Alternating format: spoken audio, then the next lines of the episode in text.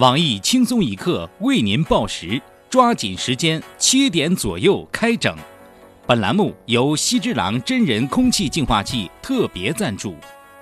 西之郎真人空气净化器，防雾霾就要西之郎。传统空气净化器噪音大，效果差，遇到 PM 二点五爆表的日子，开一晚上耳朵聋啦。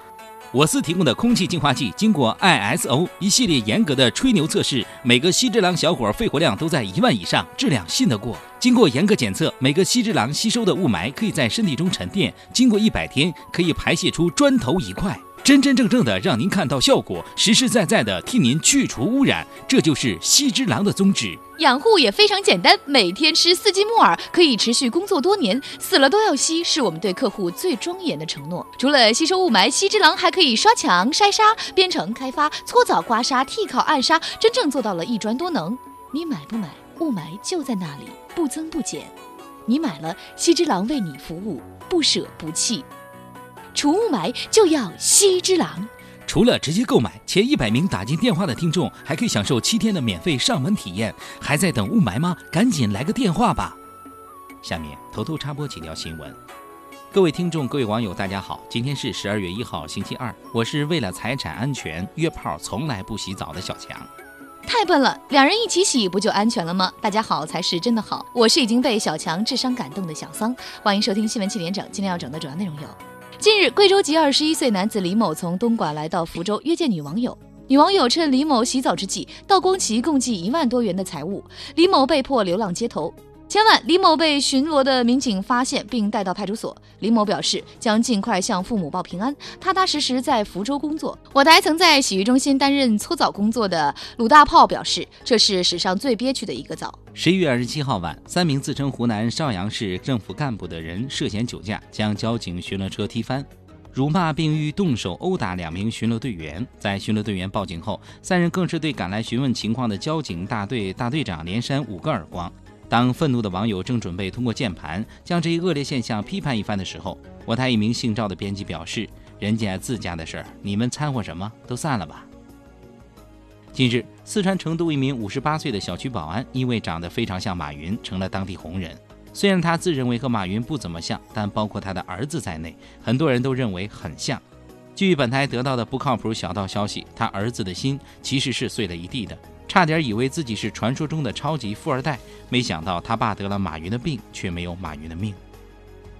据英媒本月二十四号报道，在俄罗斯摩尔萨斯克州，十九岁的俄罗斯女子在约三十三米的高楼上玩蹦极的过程中，不幸撞到地面，当场昏倒，现仍处于重症监护中。事后，当地卖蹦极器材的好心老板称，这个姑娘来我这儿买蹦极绳，我觉得她长得不错，就免费送了她两米。近日。湖南永州东安的两名窃贼在县城某小区一居民家实施盗窃时，因为开锁太过专心，对悄然跟踪而至的民警浑然不觉。被民警拍打肩膀时，还以为同伙在催促，头也不回地说：“别吵了，快开了啊！”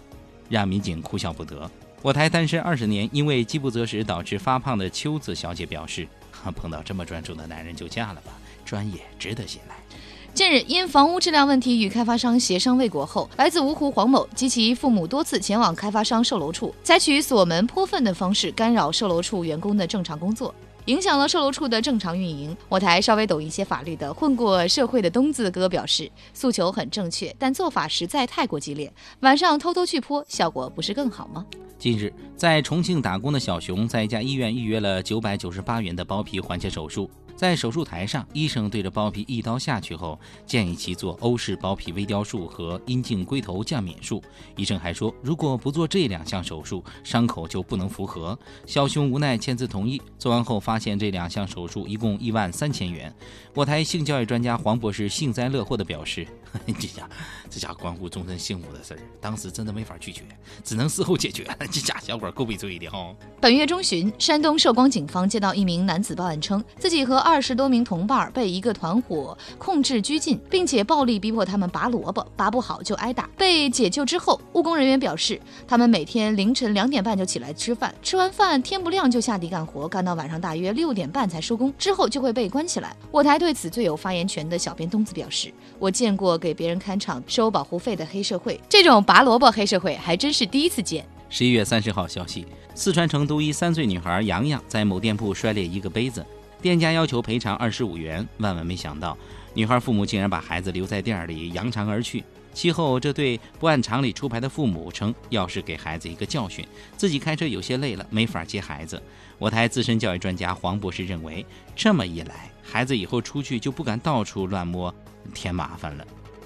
据最新消息，NBA 球星科比·布莱恩特在球员论坛正式发表声明：本赛季将会是我最后一个赛季。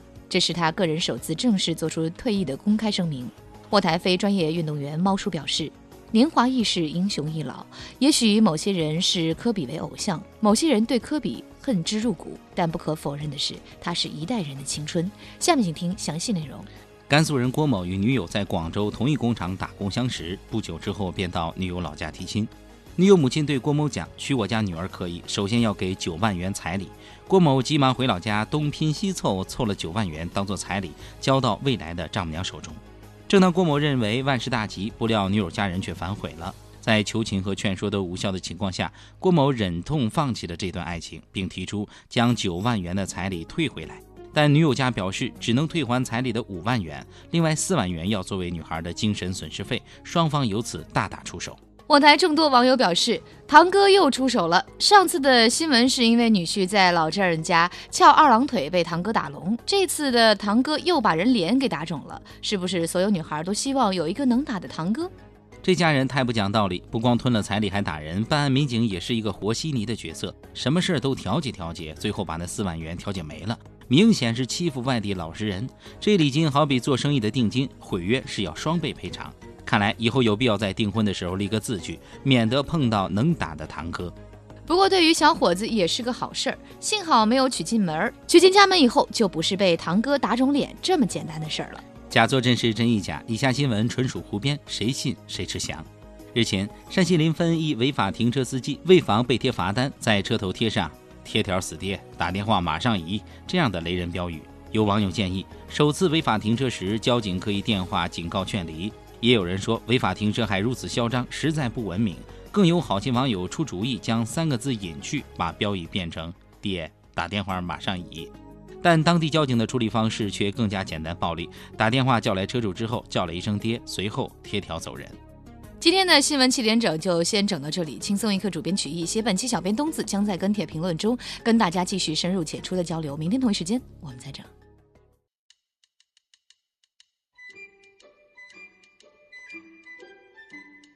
哎，前面那个学生，你站住啊！你是不是把考试答案写到大腿上了，准备打小抄？哼！你你你怎么知道的呀？莫莫非老老师你你是你是过过来人啊？过来人啥呀？全校就你一个男生在考试的时候特意穿裙子，你当我傻呀？